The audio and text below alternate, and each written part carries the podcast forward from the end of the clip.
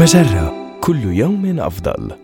من هارفارد بزنس ريفيو أحد مواقع مجرة. إليكم النصيحة الإدارية اليوم. المتحدث القوي يبني الثقة بينه وبين جمهوره.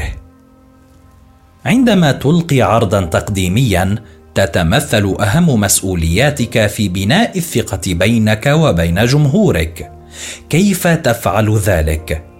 ركز على أربع مجالات رئيسة. الكفاءة. أثبت معرفتك العميقة وخبرتك في موضوع العرض عن طريق مشاركة التوجهات الحالية في قطاعك والاستعانة بقصص محددة. الوضوح. التواصل الواضح يبرز خبراتك حدد الهدف من عرضك التقديمي مسبقا ثم استخدم هيكلية واضحة للخطاب.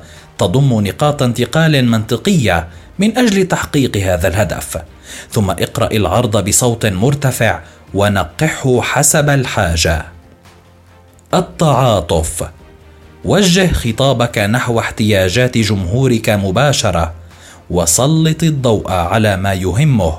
واحرص على أن يشعر أنك تسمعه وتفهمه.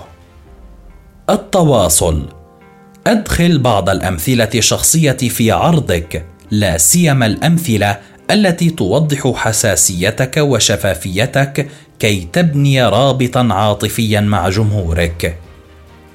هذه النصيحة من مقال خمس مهارات تجعلك تكسب ثقة الجمهور في أثناء العروض التقديمية. النصيحة الإدارية تأتيكم من هارفارد بزنس ريفيو أحد مواقع مجرة مصدرك الأول لأفضل محتوى عربي على الإنترنت مجرة كل يوم أفضل.